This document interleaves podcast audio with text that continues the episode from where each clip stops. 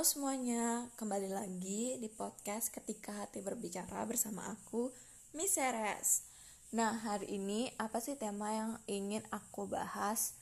Oke, kemarin kan aku sempat bahas tentang uh, insecure. Nah, sekarang ini aku mau bahas tentang pentingnya merawat diri. Yaps. Itu dia. Kenapa sih tema itu penting buat aku angkat? Karena menurut aku, kita itu sebagai manusia atau sebagai ciptaan dari Yang Maha Kuasa, asik. Uh, kita itu uh, harus merawat diri kita sebagai bentuk rasa cinta kita pada diri kita dan rasa syukur kita atas apa yang telah diberikan oleh Yang Maha Kuasa. Ya mungkin nggak nggak sempurna ya uh, yang diberikan oleh Tuhan ke kita gitu. Misalkan uh, kita nggak uh, tinggi atau kita nggak terlalu punya kulit putih atau kita nggak terlalu mulus it's okay. Dan kalau aku misalnya nih uh, menyuruh kalian bukan menyuruh sih kayak lebih menganjurkan kalian untuk lebih merawat diri kalian. Misalkan kalau yang punya bobot uh, berlebih uh, untuk lebih diatur pola makannya, pola hidupnya, terus atau yang uh, punya permasalahan di kulit wajah itu bisa mulai belajar untuk menggunakan perawatan kulit untuk uh, terutama uh, di wajah gitu misalnya. Uh, itu bukan bentuk uh, tidak menerima uh, apa yang diberikan Tuhan tapi menurut aku pribadi aku memandangnya sebagai bentuk cinta kita kepada diri kita sendiri jadi aku kurang uh, gimana ya? Kalau orang bilang uh, kita itu harus mencintai uh, diri kita self love jadi kayak menerima diri kita. Misalkan kita gendut kita um, terima aja udah kita gendut. Ngapain sih diet diet uh, segala macam itu kan tandanya kita nggak sayang nggak self love sama diri kita sendiri. Nah aku tuh kurang setuju sama itu. Karena kenapa uh, karena menurut aku uh, itu bisa jadi uh, kalau istilahnya kalau aku nggak salah ya maaf kalau aku salah tolong dikoreksi kalau aku salah. Kalau nggak salah itu namanya toxic positivity kalau nggak salah namanya itu. Jadi uh, mempositifkan sesuatu yang se sebenarnya itu bisa jadi toxic buat diri kita gitu uh, sebenarnya nggak ada yang salah dengan ukuran atau bobot kalian itu nggak ada yang salah. Cuma uh, kalau kita membiarkan itu terus berkelanjutan karena kan orang yang punya berat badan berlebih itu kan uh, pasti uh, akan lebih rentan terhadap penyakit ya. Misalnya kolesterol uh, diabetes kayak gitu-gitu kan. Otomatis kan kalau kita kena penyakit itu kan yang uh, susah diri kita yang sakit diri kita. Uh, dan aku mengartikan itu sebagai bahwa kita tuh justru tidak mencintai diri kita sendiri gitu loh. Kalau kita nggak care nggak peduliin uh, apa yang kita makan terus nggak peduliin pola hidup kita uh, istirahat kita apakah udah cukup atau belum kayak gitu. Jadi uh, aku ngerasa uh, ketika kalian nih uh, ngelakuin suatu perbuatan yang misalnya merawat diri seperti menggunakan skincare, berdiet, itu sebenarnya adalah bentuk cinta kalian kepada diri kalian sendiri. Nah, kalau contoh uh, yang tidak mencintai diri sendiri itu apa sih terus Kak? Uh, misalkan kalau yang tidak mencintai diri sendiri ini menurut aku ya, menurut perspektif aku. Uh, menurutku itu kalau orang yang tidak mencintai dirinya sendiri itu dia misalnya nih uh, kita nih udah ditakdirin uh, gitu sama Tuhan uh, apa ya untuk bentuk tubuhnya kayak gini gitu loh. Terus kita tuh nggak uh, terima dan kita malah uh, menjelek-jelekkan diri kita atau kita malah membenci diri kita gitu. Itu itu bentuk salah satu bentuk uh, tidak mencintai diri sendiri gitu. Atau kita melukai malah melukai diri kita sendiri saking kita bencinya sama diri kita yang bentukannya kayak begini gitu. Itu adalah bentuk tidak mencintai diri sendiri dan tidak memiliki rasa syukur. Itu menurut aku. It's okay kalau kalian tuh mau belanja baju banyak untuk be, untuk apa namanya lebih mempercantik atau mempergagah uh, penampilan kalian atau kalian pengen cat rambut keriting rambut it's okay. Itu menurut aku tuh uh, hal yang wajar di mana seseorang itu mengekspresikan bentuk cintanya kepada diri sendiri. Sama halnya seperti ini. Kalau kalian uh, punya pasangan kalian sayang banget sama pasangan kalian atau jangan jangan deh pasangan uh, kalian punya orang tua kalian sayang banget nih sama orang tua kalian. Apa kalian tega untuk menyakiti orang tua kalian? Enggak kan pasti yang kalian lakukan adalah menjaga dan merawat mereka. Gimana sih bentuk menjaga dan merawat mereka? Salah satunya ngasih perhatian. Perhatiannya kayak gimana? Misalkan orang tua sakit dirawat atau bentuk sederhananya uh, orang tua lagi uh, kesusahan dibantu orang tua ulang tahun nih dibeliin baju sebagai reward sebagai gift buat orang tuanya. Nah kayak gitu. Itu kan namanya bentuk cinta.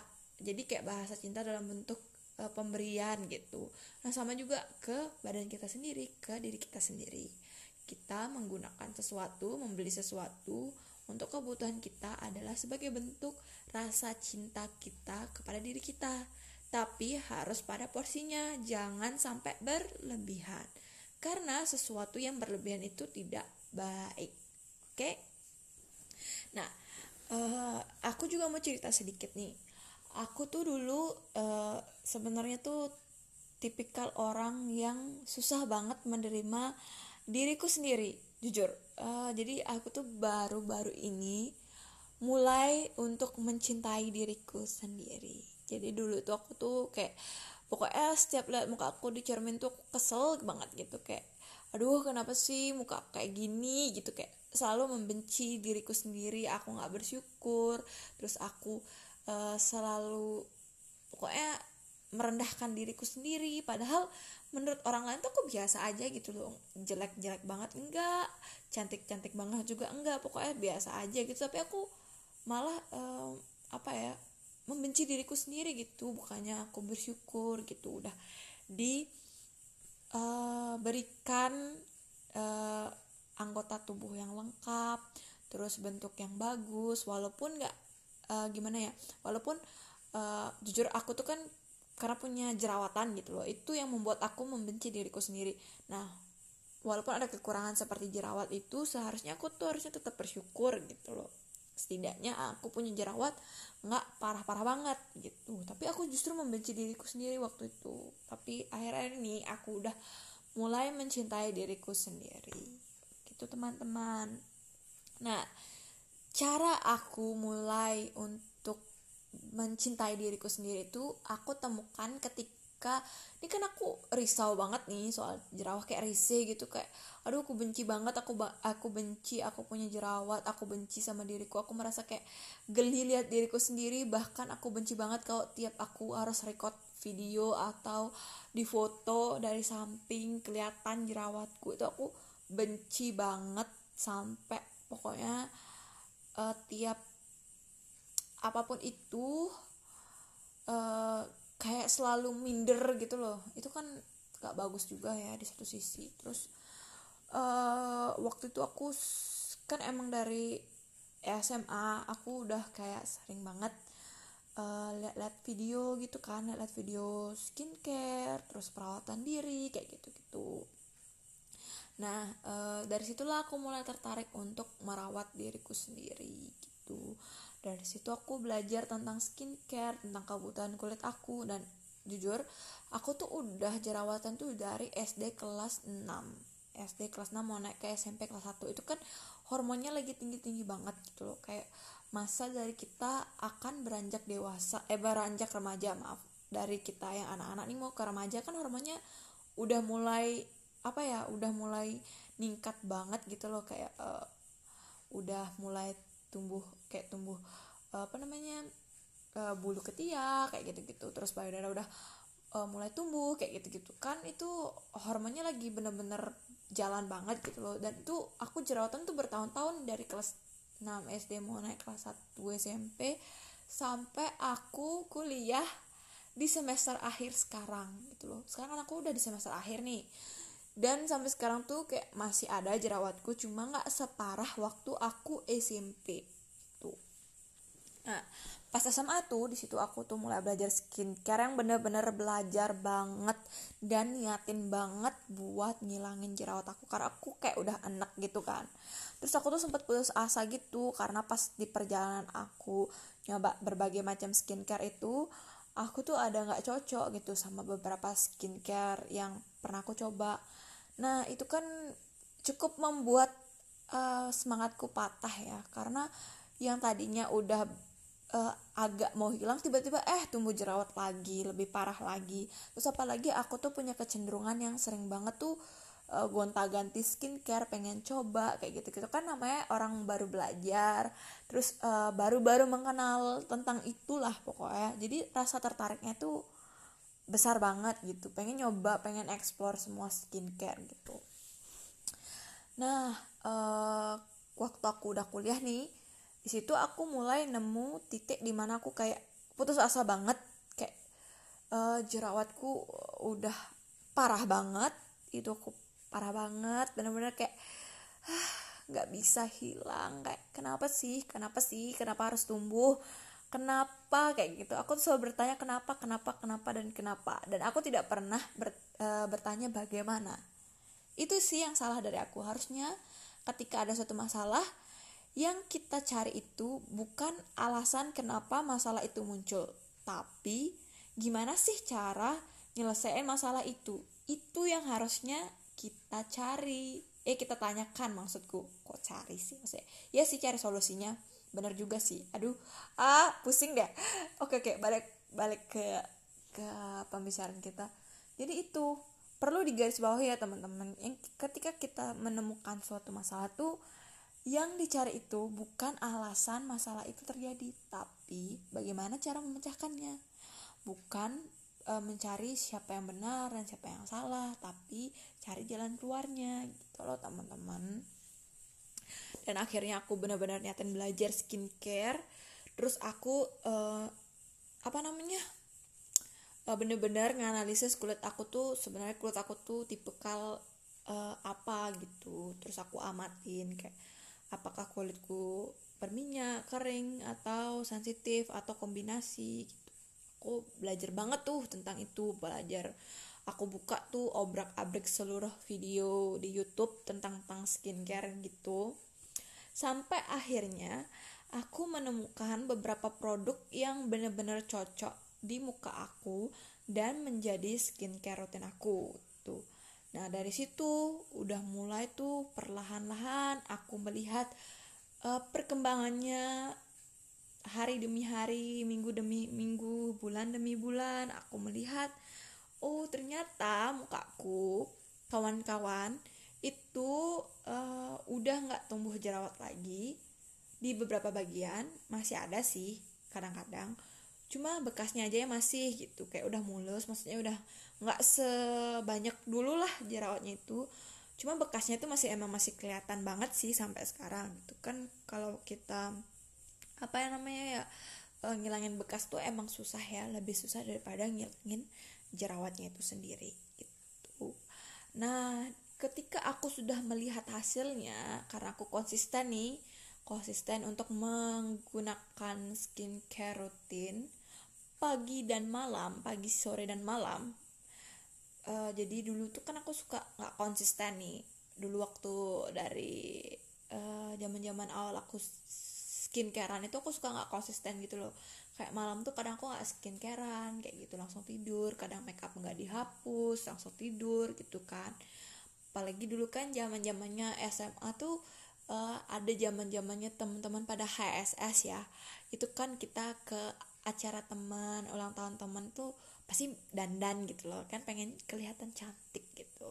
Jadi dan selepas dari HSS tuh aku suka banget lupa buat bersihin muka. Jadi aku tuh tidak konsisten dulu itu. Nah semenjak kuliah tuh aku mulai konsisten yang namanya menggunakan skincare. Dulu aku inget banget pas awal-awal aku nyoba skincare skincarean ini dengan tidak mengandalkan dokter. Jadi uh, ini juga pengaruh dari orang tua aku sih dari ibu aku. Jadi ibu aku tuh tidak mengizinkan aku untuk menggunakan produk-produk dokter. Jadi dia kan aku tuh sempat minta sama uh, ibu aku buat diantar ke klinik kecantikan untuk dapat obat dokter gitu. Terus abis itu ibu aku bilang aduh jangan deh nanti uh, kalau misalnya kamu ketergantungan lalala segala macam gimana? Nah sebenarnya kalau yang aku tangkap sih antara obat dokter sama skincare yang dijual bebas itu sebenarnya semuanya itu uh, pada intinya pasti akan menyebabkan ketergantungan ya misalnya kayak kita cocok sama skincare A yang dijual bebas itu kan otomatis uh, kita bakalan terus beli produk itu kan karena udah merasa cocok dan ampuh banget untuk mengatasi segala jenis kulit kita. Nah, dari situ kan udah kebukti tuh adanya ketergantungan kita pada produk itu. Sama ya sama obat dokter, cuman bedanya apa? Bedanya obat dokter itu dosisnya itu harus mengikuti resep dokter karena dia tidak dijual dengan bebas gitu. Ada bahan-bahan tertentu yang tidak bisa sembarangan digunakan gitu. Dan sebenarnya kenapa ibu aku itu nggak ngasih aku ke klinik kecantikan bukan karena uh, maksudnya bukan sepenuhnya itu karena uh, bakalan bikin ketergantungan tapi uh, sebagian itu karena uh, pertama ke klinik kecantikan itu biaya konsultasi kan mahal.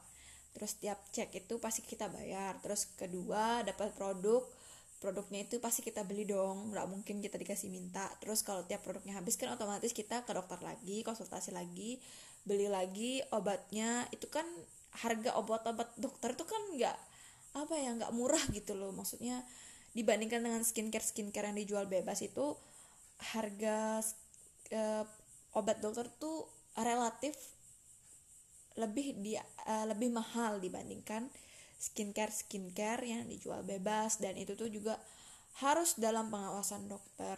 Jadi kayak ibuku tuh berpikir kayak gimana kalau seandainya aku nggak sempat ke dokter terus uh, krimku habis terus uh, masa aku kalau aku dengan nekat uh, cuman beli krimnya doang kan nanti itu akan justru bermasalah untuk kulitku ke depannya gitu loh. Karena nggak uh, diawasin gitu. Maksudnya kayak kalau aku cuma beli krimnya doang misalnya kita ke dokternya sekali terus habis itu yang kedua krimnya habis nih tapi kita males konsultasi terus kita malah beli krimnya doang nih tanpa konsultasi. Kan itu hal yang salah gitu loh kayak karena itu obat nggak bisa sembarangan dipakai. Dosisnya tuh harus berdasarkan pengawasan dokter berdasarkan uh, resepnya dokter terus kita mengetahui perkembangan kulitnya juga berdasarkan dari konsultasi kita sama dokter kita gitu. Mungkin ada obat yang harus ditambah atau dikurangin kayak gitu. Nah makanya aku tuh nggak pernah namanya nyoba obat-obatan dokter ataupun obat-obat keras yang tidak dijual bebas gitu. Jadi aku nyobanya tuh skincare skincare yang pada umumnya dicoba oleh uh, semua orang gitu dan aku menemukan beberapa rangkaian produk yang cocok di kulit aku jadi tipikal kulit aku itu sensitif agak berminyak itu uh, sensitifnya itu aku sensitif sama beberapa bahan tertentu di kandungan skincare. Nah, uh, jadi pencarianku ini, pencarianku ke skincare, produk skincare yang aku ngerasa udah cocok banget nih sama aku, sama kulit muka aku. Ya walaupun uh, bekasnya tuh masih kelihatan, masih kelihatan banget gitu loh. Uh, yang mana kalau orang ngeliat tuh oh pasti orang ini jerawatan gitu. Tapi paling enggak itu udah nggak ada geradakan yang timbul mata-mata buat mau tumbuh jerawat gitu. Udah nggak ada gitu. Jadi kayak cuman satu dua di satu dua bagian doang gitu. Kayak misalnya kadang di dagu terus di atas bibir gitu. Kayak misalnya itu tumbuhnya pas mau deket haid atau pas aku lagi stres kayak gitu. Gitu nah ini pun aku belajarnya itu uh, lewat YouTube gitu sama nanya-nanya ke temen gitu. Aku aku tuh suka sharing gitu kan sama sahabat aku tentang skincare gitu. Dan aku nemuin di salah satu channel YouTube itu yang bahas bahwa uh, kita itu harus memperbaiki dulu yang namanya skin barrier. Jadi kalau skin barriernya udah bagus uh, pasti kulit kita tuh akan uh, kayak gimana ya kalau skin barriernya udah bagus produk apa pun yang masuk ke kulit kita asalkan bahan kandungannya tidak uh, membuat alergi di kulit kita itu bakalan um, memperlihatkan hasil yang maksimal gitu. Jadi aku fokus aja ke bahan-bahan yang apa sih kayak bukan bahan-bahan kayak ya, ya bahan-bahan yang lebih untuk memperbaiki skin barrier gitu. Jadi aku menghindari bahan-bahan yang mengandung alkohol parfum kayak gitu-gitu dah pokoknya.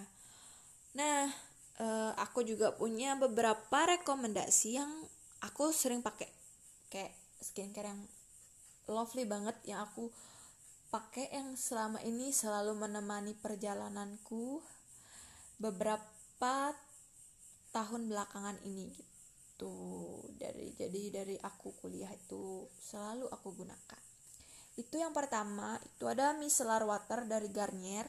Dulu tuh aku pakai micellar water Garnier tuh yang uh, warna pink yang untuk kulit sensitif. Aku sempet coba warna biru yang untuk acne prone tapi ternyata itu nggak cocok di kulit muka aku. So aku ganti ke Garnier yang warna pink untuk kulit sensitif. Itu kalau nggak salah nggak ada alkoholnya.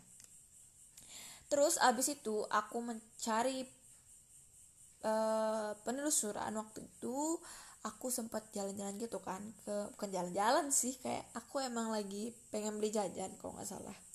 Ke Indomaret. Ups aku sebut nggak apa-apa ya. Aku ke Indomaret gitu beli jajan terus abis itu aku iseng gitu lihat-lihat tempat-tempat kosmetik kan. Terus aku nemuin Garnier micellar cleansing yang rose water. Terus aku coba kan terus aku sebelum oh ya ini penting banget sih.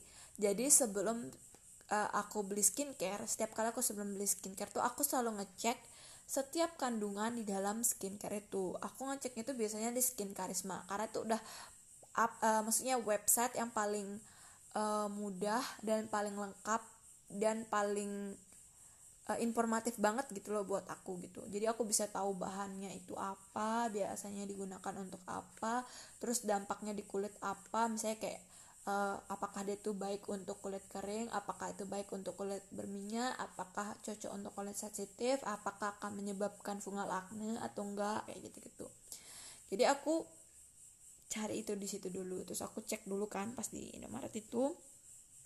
Ternyata dia itu aman untuk kulit sensitif dan dia itu tidak menyebabkan fungal acne jadilah aku beli itu si Garnier micellar cleansing rose water. Terus aku coba dan ternyata wow hasilnya itu pecah sih. E, bersih banget dan lembab banget. Jadi kalau aku pas pakai yang warna pink itu yang Garnier yang warna pink yang untuk kulit sensitif itu itu kan kayak ngerasa kayak agak-agak kesat gitu ya. Tapi kalau pakai yang rose water ini kayak lembab licin gitu loh rasanya habis make gitu. Aku selalu pakai ini tuh setiap sore sebelum mandi atau misalnya kalau aku pakai makeup gitu terus mau cuci muka eh, malamnya atau paginya gitu habis pakai make misalnya pagi ini aku keluar jam 10 gitu terus jam 12 balik uh, terus habis itu karena aku pakai makeup gitu mau bersih makeup aku pakai itu gitu. Aku pakai micellar cleansing rose water. Terus yang kedua aku tuh selalu cuci muka pakai dulu tuh aku pakai derma 365 itu cocok banget sih di kulit aku karena dia itu uh, cocok untuk kulit sensitif kan. Dan gak ada alkoholnya gak ada parfumnya terus fungal acne free cuma sayangnya si Derma 365 ini agak lebih susah ditemukan gitu. Karena kalau nggak salah itu produk luar buatan Australia gitu. Terus cuma dijual di Guardian. Ya ada sih di Shopee cuman nggak tahu ya aku nggak terlalu suka gitu belanja di Shopee yang uh, tokonya itu nggak ada official store-nya gitu loh. Jadi aku nggak suka misalnya kalau kayak produk-produk tertentu gitu. Misalnya uh, aku mau beli misalnya kayak Garnier nih aku tuh selalu cari kalau di Shopee tuh kalau nggak di Guardian gitu Guardian Shopee aku pasti carinya di uh, ini di official store-nya Garnier kalau emang ada di Shopee. Tapi aku jarang sih beli ini misalnya water Garnier tuh di Shopee. Biasanya sih selalu di Indomaret karena dia tersedia di mana pun gitu. Mudah ditemukan gitu. Jadi karena dan harganya itu juga relatif lebih mahal aku memutuskan untuk mengganti. Oh ya sama sebelumnya. Sebelumnya sebelum si Dharma itu aku sempet pakai simple. Dan itu sama susahnya banget dicari sama kayak Dharma. Otomatis aku ganti ganti mereka berdua ke uh, waktu aku iseng-iseng gitu loh nyoba. Karena aku uh, ngunjungin toko kosmetik deket rumah nih. Terus aku iseng-iseng gitu uh, asal beli aja gitu produk dari L'Oreal yang Revitalift warna putih merah yang milk cleanser. Itu aku beli di toko kosmetik dekat rumah aku dan harganya itu kalau nggak salah di bawah 100 ribu gitu. Awet banget aku makainya. Bisa tiga mingguan belum habis gitu. Tiga minggu hampir sebulan gitu belum habis. Itu bener-bener amazing banget. Jadi aku tuh iseng beli karena keinget gitu loh kayak uh, ibu aku di rumah dulu pakai uh, sering pakai L'Oreal gitu. Dia jadi uh, dulu waktu semasa hidupnya ibuku tuh sering pakai L'Oreal gitu. Jadi kayak krim malam krim pagi sama sunscreen tuh sering pakai L'Oreal. Terus aku tuh kayak mikir kayak bagus deh uh, L'Oreal ini itu jadi aku coba-coba eh ternyata beneran. Bagus banget. Itu tuh bikin kayak kulit tuh halus mulus dan dia enggak bikin jerawat sama sekali dan lembab banget. Aku suka. Oke okay? next. Abis itu aku ini kecintaan aku banget sih. Ini itu adalah produk yang bener-bener membantu aku banget. Jadi sebelum aku nemuin eh, produk-produk lain yang cocok sama kulit aku produk pertama yang aku temuin yang cocok sama kulit aku tuh sebenarnya si ini si toner ini si essence toner dari Pure Kangyul jadi ini tuh dulu aku kan sempet pakai uh, rangkaian skincare brand lain gitu. Brand yang cukup terkenal brand lokal cukup terkenal. Itu terus uh, abis itu karena udah nggak nggak ngefek lagi di kulit aku si brandnya itu. Terus kayak jadi malah kulit aku tuh jadi makin oily geradakan dan segala macam terus aku kan iseng-iseng gitu ya kayak ah pengen ah nyoba produk Korea. Terus aku beli aja nih si Pyun Kangyul itu waktu diskon di Soko waktu itu. Terus abis itu ternyata cocok banget dong aku suka banget. Itu emang buat kulit sensitif gitu. Dan ini tuh produk yang sangat memperbaiki skin barrier gitu. Terus lanjut abis itu aku tuh punya namanya uh, exfoliating toner. Itu dari uh, Cosar X. Ini kalian pasti maaf ini pasti kalian tahu banget sih. AHBHA Clarifying Treatment Toner dari Cosar X. Aku nggak perlu jelasin lagi ya karena ini produk udah terkenal banget terus habis itu biasanya aku pakai uh, moisturizer. Moisturizer itu jadi dulu aku pakai moisturizer itu sempat pakai aloe vera dari uh, si ini si siapa namanya? Nature Republic dan entah kenapa setiap aku pakai aloe vera entah itu dari brand uh, Nature Republic atau brand-brand lain itu aku tuh selalu nggak cocok selalu keluar jerawat. Aku nggak ngerti kenapa. Dan orang-orang tuh kayak kok dia bagus-bagus banget gitu mukanya pakai aloe vera kayak mulus gitu nggak ada masalah apa pun. Sampai pada akhirnya aku menemukan satu produk yang mengandung aloe vera dan ternyata aloe veranya itu cocok gitu loh di kulit aku. Jadi nggak bikin jerawatan. Jadi yang biasanya aku kayak udah pesimis gitu loh kayak kalau tiap nemu produk yang mengandung aloe vera tuh aku pasti pesimis gitu kayak eh pasti nggak cocok nih pasti nggak cocok. Tapi ternyata ketika aku coba si Benton aloe propolis soothing gel ini ini tuh cocok banget gitu di aku dan dia itu benar-benar uh, melembabkan banget terus abis itu calming banget. Kayak kalau ada uh, kemerahan gitu di muka aku gitu aku selalu pakein dia tuh langsung uh reda merahnya. Apalagi kalau aku tuh habis panas-panasan. Pasti deh langsung aku pakein ini supaya nggak jadi kayak apa namanya itu uh, belang gitu loh. Aku pakai ini. Aku juga pakai nya tuh bukan cuma di muka aja gitu kadang di tangan di ketiak kayak gitu gitu ini bagus banget sih aku suka banget. Terus yang ketiga yang ke lima itu ada sunscreen. Ini sunscreen yang aku suka banget dari Skin Aqua. Cuma uh, after effectnya aku nggak terlalu suka sih karena bikin kayak jadi kayak kelihatan makin oily muka kita. Ya apalagi aku kan dasarnya oily ya mukanya oily sensitif. Cuma ini nggak bikin jerawatan gitu nggak kayak sunscreen sunscreen lain. Dan teksturnya juga nggak tebel cair dan mudah banget menyerap. Dan ini tuh SPF-nya 50 ada PA plus plusnya juga gitu loh. Terus hemat banget. Aku pakai ini tuh hemat banget. Biasanya kalau aku pakai sunscreen dari merek uh, lokal yang sebelumnya aku pernah coba itu uh, aku pakai ah dua minggu udah habis. Tapi kalau ini tuh kayak wow hemat banget bisa tiga minggu hampir sebulan gitu loh. Kayak gak tahu ya ajaib banget gitu loh. Kayak the best sih. Dan penemuan terakhir aku aku menemukan penemuan terakhir yaitu aku baru, baru baru coba sih belakangan ini baru coba itu serum dari L'Oreal yang seri Revitalife itu mengandung 1,5% hyaluronic acid serum. Nah ini tuh ternyata bagus banget. Asli gila parah. Itu bagus banget buat ngelembapin wajah tapi sayangnya mahal banget gitu loh. Kayak aduh kenapa sih skincare skincare bagus itu harus mahal itu? Gitu. Nah jadi aku tuh udah coba nih uh, semua produk ini terus aku juga udah cek juga di website Skin Karisma dan produk-produk itu aman untuk kulit sensitif dan uh, tidak mengandung U alergen, tidak mengandung alkohol, tidak mengandung parfum dan tidak menyebabkan fungal akne.